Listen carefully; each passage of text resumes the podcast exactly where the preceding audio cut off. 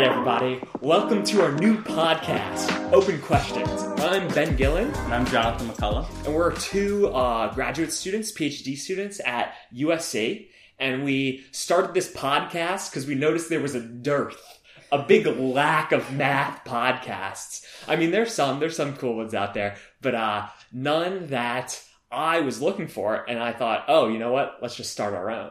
Yeah, yeah. And uh, I think it's fun just to like talk about math with you all the time, and I think other people would enjoy it. So yeah, maybe it'll work. We'll see. Yes. And so the central conceit of at least the first few episodes we're going to do, we might do a couple different types of episodes, but the central conceit of the episode we're doing today is going to be that I, dear listener, am going to be you, okay? I'm going to have no ability to see Jonathan because right next to me I have a blindfold. And I'll I'll put it up to the microphone so you can... That's the sound of my blindfold yeah. that I'm about to put on. And so I will be unable to see Jonathan doing anything. And so he's just going to have to explain... Intrinsic geometry. Intrinsic geometry. Yeah. And I, I'm a real bad geometer. I know basically nothing about geometry. Oh, that's not true. I think you do know some. I know a little bit of like discrete geometry. Yeah, yeah, that affine geometry stuff. Yeah, affine versus projective plane. Yeah, yeah, but besides that, I know literally nothing. Okay. So I'm right. excited. I think this podcast is aimed, we're talking about like high schoolers, yeah. undergraduates, graduate students who are yeah. interested in math or math yeah. adjacent. And uh-huh. so um, this... Yeah, if you're one of those people, this podcast might be perfect for you. And if yeah. not, still give it a try, give it a listen, and try to muddle through with me as Jonathan explains yeah. intrinsic versus extrinsic geometry. All yeah. right. The blindfold is on. Okay, okay. So um, intrinsic geometry. This, uh, this comes from the field of differential geometry. Okay, there's this distinction between intrinsic and extrinsic geometry, uh, which is really fun. And so differential geometry, it's the study of, of manifolds, or uh, you've got like surfaces.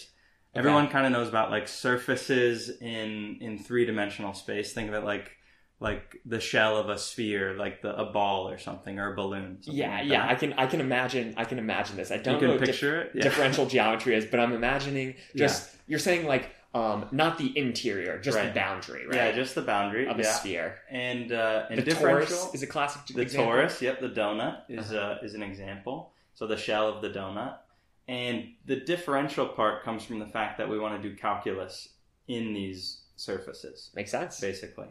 And you teach Calc three right now, yeah, which is um, multivariable calculus. And so basically, what you're doing is you're doing calculus like. on surfaces, but you're still doing them in three-dimensional space. So all the surfaces up to multivariable calculus in undergrad live inside of this three-dimensional space. Like you're just putting it in in the air, basically. The whole idea of the intrinsic versus extrinsic is what can we say about these surfaces and these manifolds? Um, is a manifold just a surface? I would just want to... Yeah, yeah. So manifold uh, is just basically a surface, but it's a bit more general. It can be any dimensional, and it's basically, they say it's locally flat, mm-hmm. so it locally looks like like horizontal in every direction, kind of like the Earth, right?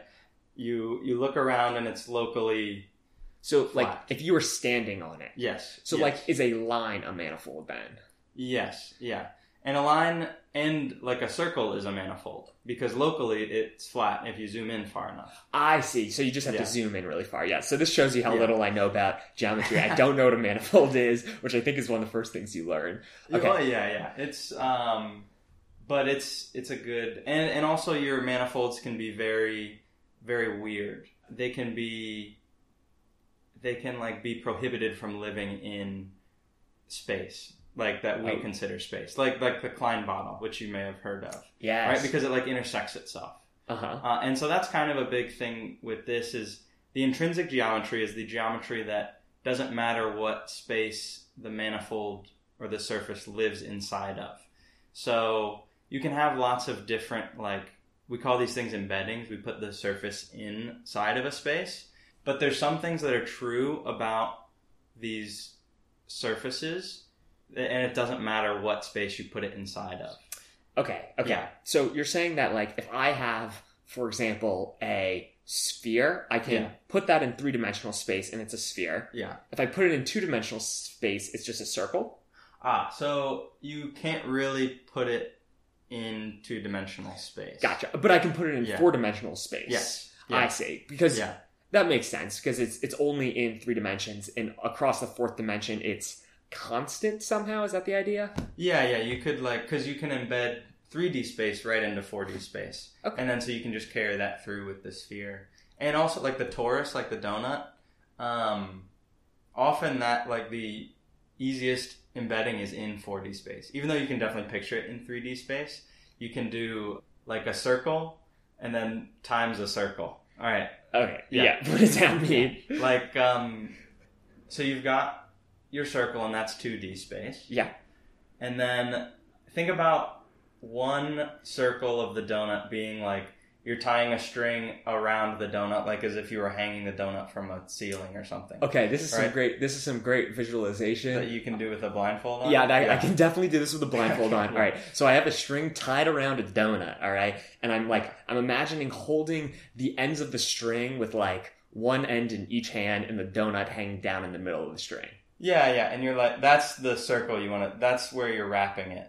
That's, I'm just trying to, because there's a couple circles you can draw on the donut, uh-huh. right? Going around the donut. So that's all I'm saying is like, you go around in that way. Oh, I see. So if I connect those two ends of the string yeah, together, yeah, exactly. that's a circle. Yeah. Okay, yeah. sure. Okay, so that's one circle. Uh-huh. And then if you draw that circle, right, at each like degree angle of the donut, you get the whole donut. You kind of you push it around, right? Ah, yeah, yeah, yeah, yeah. I see what you're saying. So, right, yeah. if I take this string and imagine shrinking it down to the size of the donut, yeah, yeah, right? Yeah. Uh-huh. Then I just have basically a little. Uh, it's not a full cross section because it's just like one piece of the donut yeah. that if I wrap around three hundred sixty degrees, yes. I end yeah. up with a full donut again. Yeah, yeah, and that three hundred sixty degrees is the second circle. So it's one oh. circle times the other circle. Oh, I yeah. see. So it's my string yeah. circle times yeah. doing the string circle all around. Yeah. And by times, I mean like, you know, like X, Y, like coordinate like times, sort of like. What do you mean by that? Like the real numbers, we call that R, R times R. That mm-hmm. gives you two D space. Yeah. Right. So when I'm saying S one times S one, that's kind of what I mean. And those are both two-dimensional things, right? Oh. They live in two D space. I see, So then I see. You get the four dimensions there. I so see. So S one cross S one, S one times S one lives inside of four D space. Okay, yeah, yeah. So this is another basic geometry thing I'm not familiar with. S one is a... Oh, yeah, the circle. Is the a circle. Two, it's, it's the circle. Yes. It's a two-dimensional yeah. space, though, which is kind of, like, weird and not something that yeah. I... Or it lives in two-dimensional space. It lives... The yeah. circle lives in two-dimensional yeah. space. Yeah. And then we do that two-dimensional times another piece of two-dimensional space, and we end yeah. up with the, the yeah. full torus, which is four-dimensional... Which is weird because I think of the torus as living in three-dimensional space. Right, right. But it can live in four-dimensional space. And it's kind of easy to talk about it in that way. So so what yeah. is the fourth dimension in that case? How does this kind of correspond yeah. to three-dimensional space? Yeah, just another spatial dimension. So it would be like X, Y, Z, W. Yeah. And W is like a coordinate axis that is uh, perpendicular to the first three. To the first Yeah. Which three. You can't visualize okay. even without the blindfold. Yeah, it's not gonna. yeah, yeah, yeah, yeah. So, so it's it's it's kind of hard to imagine because I'm trying to say, okay, this this torus is in three dimensional space, but we can also imagine it as two two dimensional pieces that were like yeah. multiplying together. Sure, like yeah. there's there's a little bit of like technicality there where I'm like oh, I'm not sure exactly okay. what's happening, yeah. but I I believe you. I yeah. see how my two circles are two dimensional yeah. and how I multiply these circles together yeah. to get the full torus. Sure, uh-huh. so it's four dimensional. Yeah. Let's say that's true and okay. keep going. Maybe one more. I do want to. There's one more way that I can say it, and I think it'll make uh, okay. very good sense. Yeah. Okay, so I can give you four pieces of information, and you can tell me a point on the donut. Um, oh, let's see. Because I'm kind of imagining it. Yeah. Uh, you can tell me four points, right? Let's take my str- my string circle, right? Yeah. The that we were talking about as my string yeah. before, right? We were uh-huh. saying, okay, I have this string. I'm connecting that string together in a circle. The yeah. donut is hanging down, and then I'm shrink, shrinking that sh- string to be the size of the donut. So it's just like hugging the outside. Yeah. And yeah, that exactly. is a circle of a donut. Okay, yes. That yeah. is my string circle. Uh-huh. I'm going to call that my string yeah. circle. I, that string circle, right? Yeah. I can take an X and a Y yep. value exactly. on yeah. that. Yeah. And then I can look at my other circle, yeah. which is my yeah. wrap around yeah. that string three hundred sixty degrees, yeah. right? And yeah. in wrapping around that that string three hundred sixty degrees yeah. in a circle, I end up with another circle, and I can give you the X Y coordinate yeah. of that circle. Exactly, that's it. And yeah. that fully defines my point on the torus. Okay, yes. This makes a lot of sense to me. Okay, good. Nice. Ooh. Nice. I good. hope I hope everyone at home makes sense too. Okay. Um, yeah, no, good, good. All right. And... Um, And so I think you've got a good understanding of like manifolds, at least enough for uh, the rest of this. So the difference now between extrinsic and intrinsic geometry is basically what an ant who lives on a manifold or a surface can figure out about the surface it lives on. And so we think about an ant just because it doesn't really have much height. And, so, and we have height, like we... You know, even though we're living on a surface, we have height. And let's think about just surfaces now, which are two D. Uh, two D surfaces uh, being like the sphere, which... Um, so basically like a piece of paper that you would bend around or something. Mm-hmm. Uh, or a piece of cloth. Like, um, or we could just imagine the ant traveling along some hills. Yeah, exactly. And it looks out yeah. in front of it and behind it, and it yeah. looks flat, even yeah. though it's traveling up a hill or on top yeah, and yeah. on down. Yeah. And basically all it can do is um, it can take measurements and take angles. Okay, so it can measure distances. The ant and can. it can measure angles. Yes. Okay. The ant can do that. Smart ant. One thing the uh, the ant can't do, but we can do, is like stick a flagpole in the ground that's pointing straight up. That's this is like the major difference between the ant and between Us? Us who are, like, embedded in some three D space. Oh, I see. Yeah. yeah. The ant cannot stick a flagpole in the ground. No, yeah. It which can't is, lay claim. Which you might know is the normal vector. Ah, yes. To the surface now, which uh, your students are probably learning about pretty soon. In Calc three, the normal vector is simply just the vector that is perpendicular to the surface at the point, right? So yeah. if the ant is climbing along this surface... Right, we can plant the flagpole, we can look up at the sky, but the ant doesn't have that sort of neck. It can only look around it, in front of it, behind it. It can't look up. Yeah. yeah. To the beauty of the the rest of the sky. yeah. Yeah. Sure, sure. So this makes sense. Yeah. The ant lives in two dimensions, we yeah. live in three dimensions. Yeah, yeah. Uh-huh. And so only dealing with distances and angles is much harder to get information. But when we get something that's a property that only depends on that, we get something really cool, and it's an intrinsic property of the surface. What you're saying, what you're saying that if the ant can figure out the property, then it's a cool property. It's an intrinsic yeah. property. Yes. Yeah. Uh, and and the reason is is because if the only thing that matters is distances and angles, then the property is unchanged even when we bend the surface a bit, which is really cool. That so, makes sense, right? Because if you bend, like if you bend a piece of paper, none of the distances from point A to point B have changed, right? Mm. And none of the angles have changed either. Right? If you bent, you can't stretch, only bending. No stretching, no ripping, no tearing. Yeah, only gotcha. yeah bending. Because um, the ant, the idea is that the ant doesn't notice. The ant wouldn't notice. It's yeah. living on this two-dimensional plane. Yeah, and locally it's very flat. And if you bend too much, if you like crimp it, that doesn't count because it would create like an angle in the surface or something. So I see. So in yeah. the paper analogy, you can't create a crease. No creases. Yeah. I see. Yeah. Um, okay. This is uh is this is the idea of kind of like it's continuous, right? The surface is continuous. Yeah. Yeah. Yeah. You want like a smooth surface, or I think just differentiable. Yeah. That's the technical um, term. Is differentiable. The technical term. Yeah. Uh huh. And but smooth. Just think of it as smooth. Cool. Yeah. Um. And so this thing is called, this type of bend, they call it an isometry. Uh, and so these intrinsic properties, they're called isometric invariants. Okay. Yeah. yeah. Uh, one more time, isometric invariants? yeah. yeah, isometric invariants. Yeah. Uh-huh. Because, because they're this... unchanged even up to when you make an isometry move, when you bend it. I see. The isometry moves are just bending the piece of paper. Yeah. And so it's isometrically invariant. Yes. The yes. ant can't tell. We're assuming basically ants are small and they don't notice gravity, so they don't know exactly what direction they're traveling in relation to gravity. Yeah. I'd buy that. Ants can travel upside down yeah. and whatnot. Yeah, yeah. Yeah. So we um, don't we don't got gravity here. There's no gravity. Yeah, yeah. There's no gravity in the system. Right. All right. All right. This makes sense. Yeah. And so one of the one of the first things that um like came about here was from Gauss, uh, a mathematician in the late eighteen hundreds, I think mid eighteen hundreds, something like that. He proved that this thing he defined, curvature, Gaussian curvature of a surface, which he originally defined extrinsically, ended up being an intrinsic property. Okay. Okay. So, yeah. I don't know what Gaussian curvature is. I'll explain. Yeah, yeah. um, but yeah, and so that was the big, he called this his remarkable theorem. His, um, he was a bit pompous. His Theorema Egregium, which just is remarkable theorem in Latin. One more time? Give us the Latin one more time. The Theorema Egregium. Incredible. Yeah. Uh-huh. Yeah.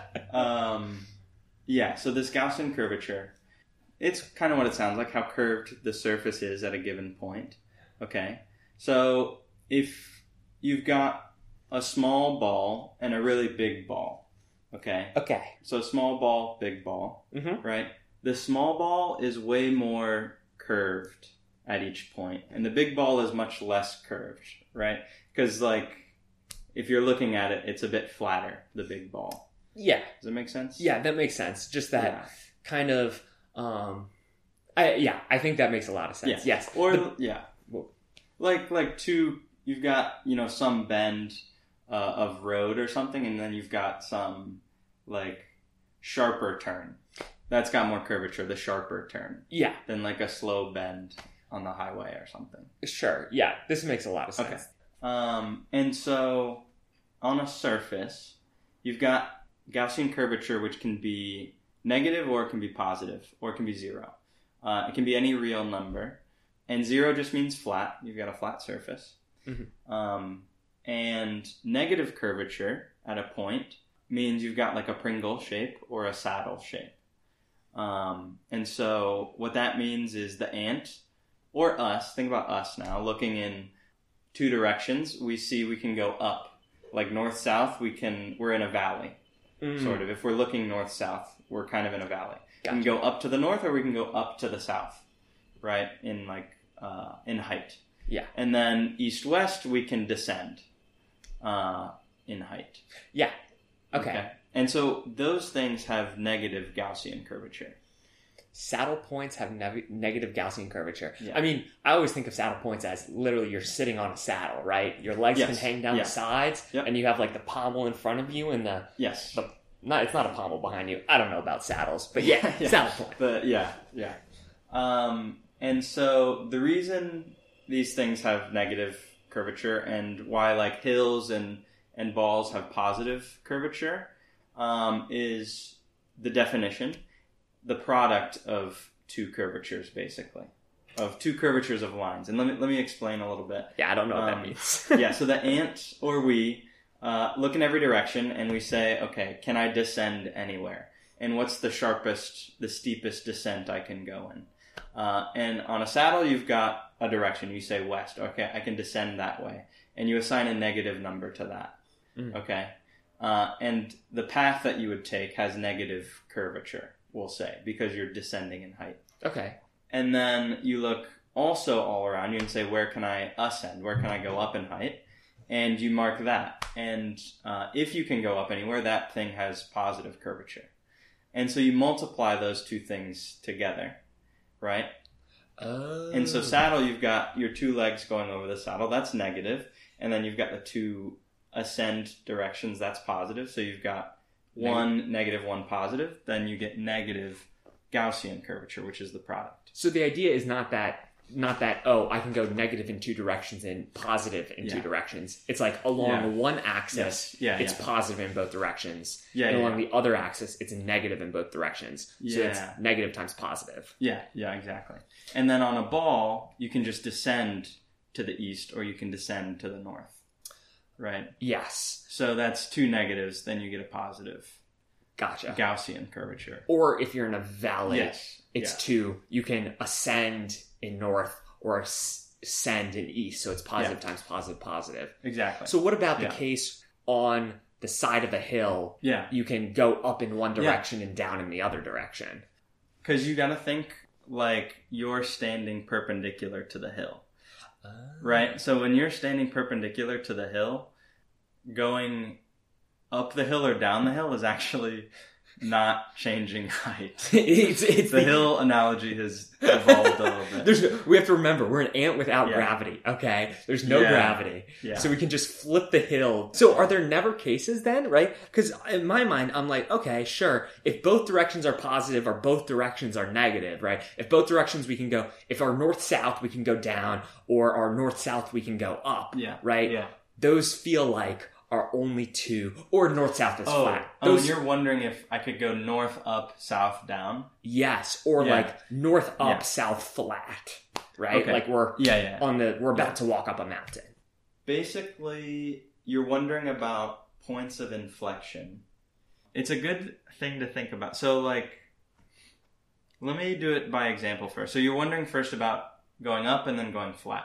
Mm-hmm. So just thinking about something that's flat, and then it smoothly starts increasing. Yeah. Right? Kind of like you're yeah. at the about to climb up a mountain. You're at yes. the bottom of the mountain. Yes. Okay. So every point until you start smoothly increasing, you're fine. You're just flat, mm-hmm. right? Flat north, flat south. Um, now, uh, every point on the curve after that, you know, point where we start increasing, this is going to sound weird, but you're like in a valley. Does that make sense? Oh. So you got to think of that like a valley now.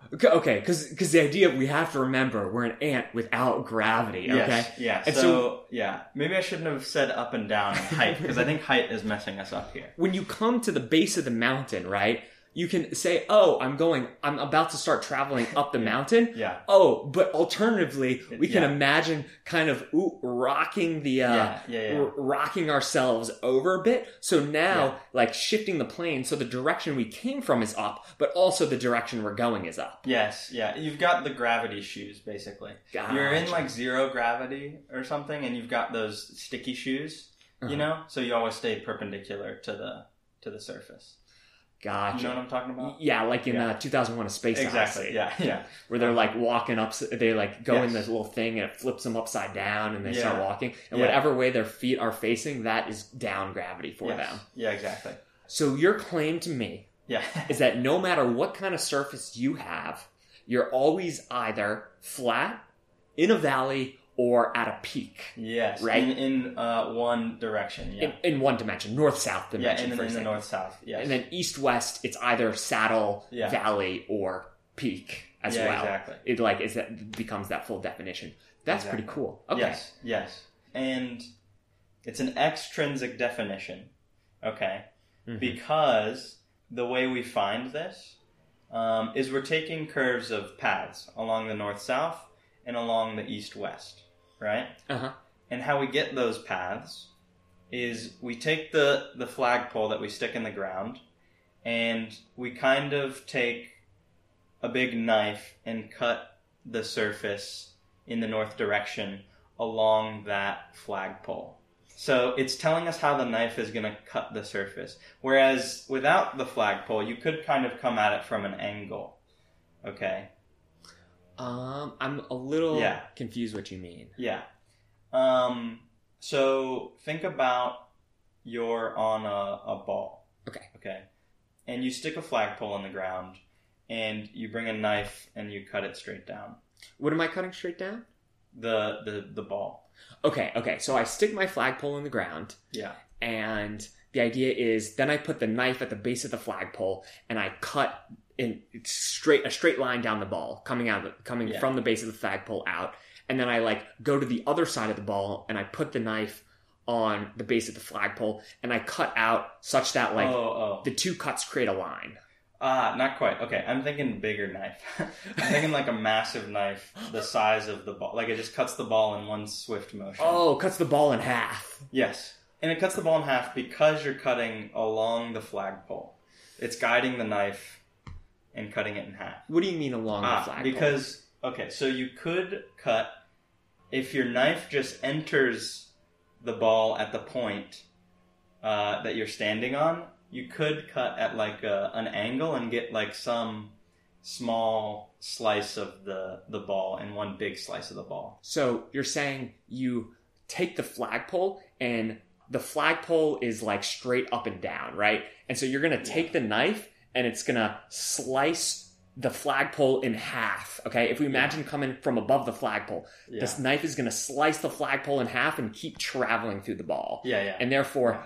It's also going to slice the ball in half because we know the flagpole was straight up and down. And since yeah. the knife, because yeah. we assume the knife is following the same path, yeah. right? So yeah. it goes through the flagpole and then through the ball. And yeah. so it cuts both of them in half. Right, right. Nice. And, and this is how you get your uh, your path, basically.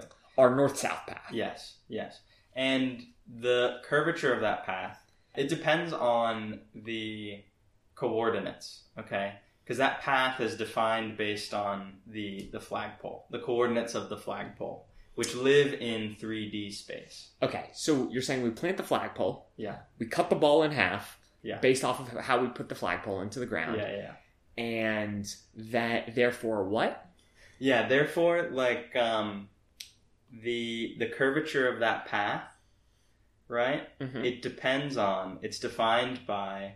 Uh, and uses the coordinates, um, like the X Y Z coordinates of the like direction of the flagpole that you stuck in the ground. So that's why it's extrinsic, is because it depends on the space that you're living in. When we say path, right, we're just yeah. basically looking at ha- half of the ball, and we're saying, okay, well, the line that we cut along, that is our path. Yeah, basically, yeah. the line we cut along is our path. Yeah, and so therefore. The path depends on how we cut the ball, and how we cut the ball depends on the flagpole. Yes, yes. Cool. Um, and, and I guess I shouldn't say depends on, I should more say is defined by. Defined by. Because that's the whole point of the theorem, is that it actually doesn't depend on these choices. Okay. Um, Let's find out how it's not. Yeah, yeah. Do we have all the prerequisites? Are we ready to see the... Uh... I think so. I, I think, uh, yeah, yeah. And that's why the theorem was so remarkable, is because the ant is able to figure out the Gaussian curvature with just distances and angles. Okay. Yeah. Whoa. Yeah. I mean... And and I don't think I'm going to prove it for you. I don't think... Because uh, I, yeah, I don't think it would be super... Uh, I think that's the enlightening part. That's the cool part. It's gotcha. Just the statement itself. Okay. Let yeah. me make sure I understand the statement. Yes. Yes. Yeah. You're saying that I can slice the ball in half just from angles and direction? Ah, and actually, the slicing in half, you can actually allow the ant just to walk forward, and it will slice out that. Uh, that makes sense. As well. If the ant keeps going forward in one direction, yeah. it'll eventually, eventually yeah. wrap back on itself, and that'll be our path. Yes, and these are called, like, geodesics is what they call them. Okay. Um, so you can get that, ju- you, the ant can get the same path, but what the ca- ant can't do is, um, or like what it can't do based on our definition earlier, is define that curvature of that path. It just thinks it's going in a flat oh, line. Yeah. So it doesn't know the curvature of the path that it takes. Because it's so small. Yeah, yeah.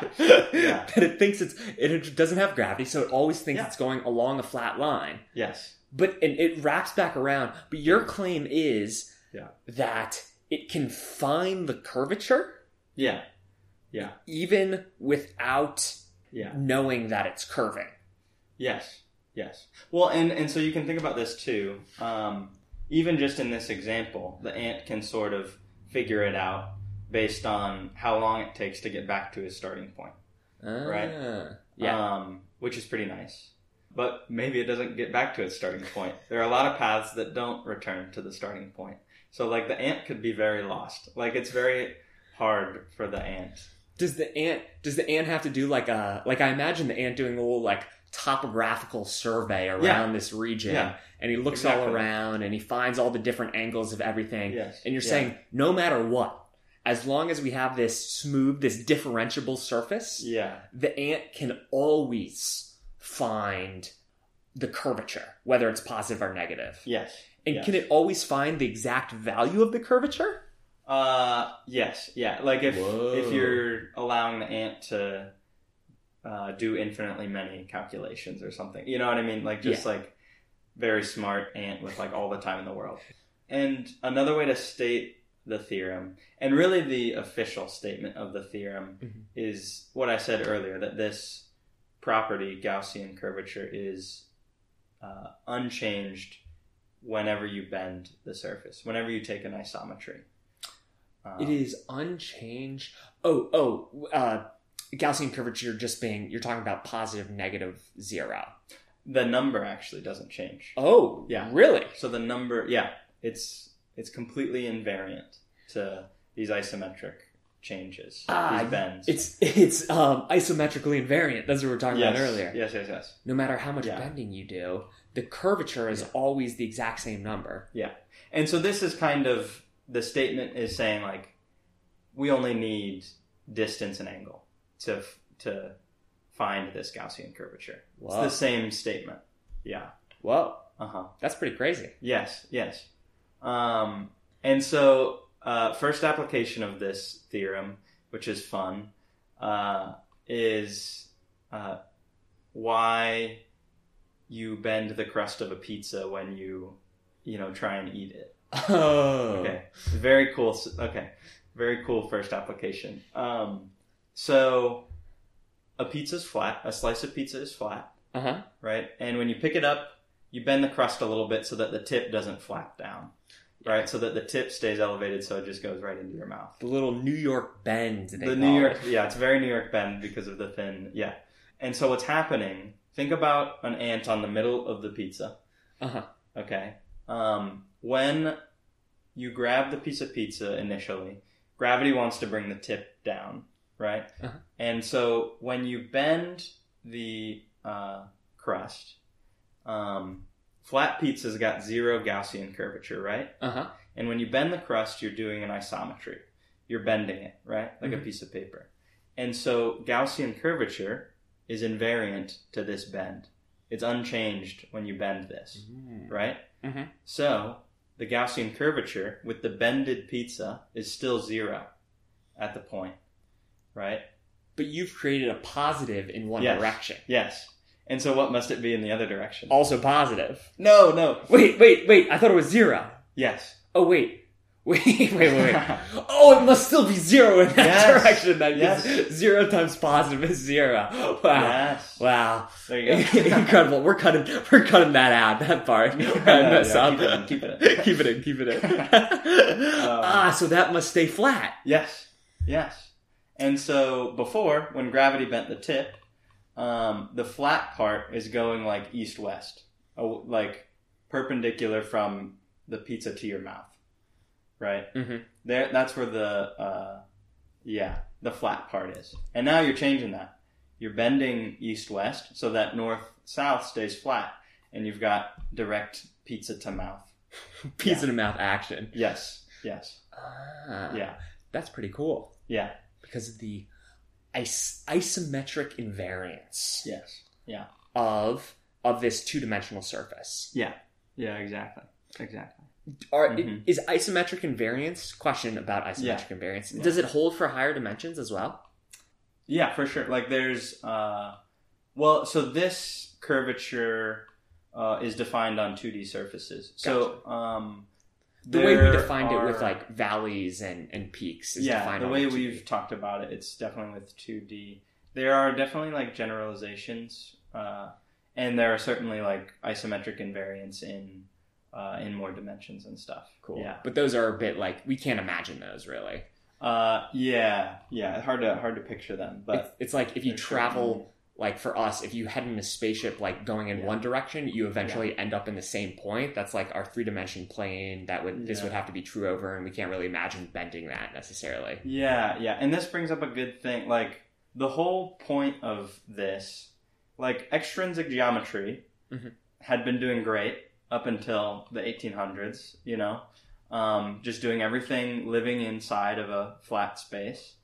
And then this like switch to intrinsic geometry, which was led by Gauss pretty much, and then like his student, I think his student Riemann and like Poincaré and stuff, and all these mathematicians.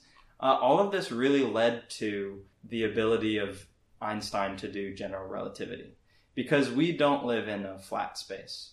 Like a lot of people think we do, but the whole point of general relativity is that we live in this uh, non-Euclidean, non-flat space, uh, space-time, where time is the fourth dimension, and um, like distance is not measured in the same way. Is this the idea of that like gravity bends space-time? Is this related? That too, yeah. Or is um, that special relativity? I always get confused between them. Yeah, yeah. Um, I guess what I'm trying to say is, yeah.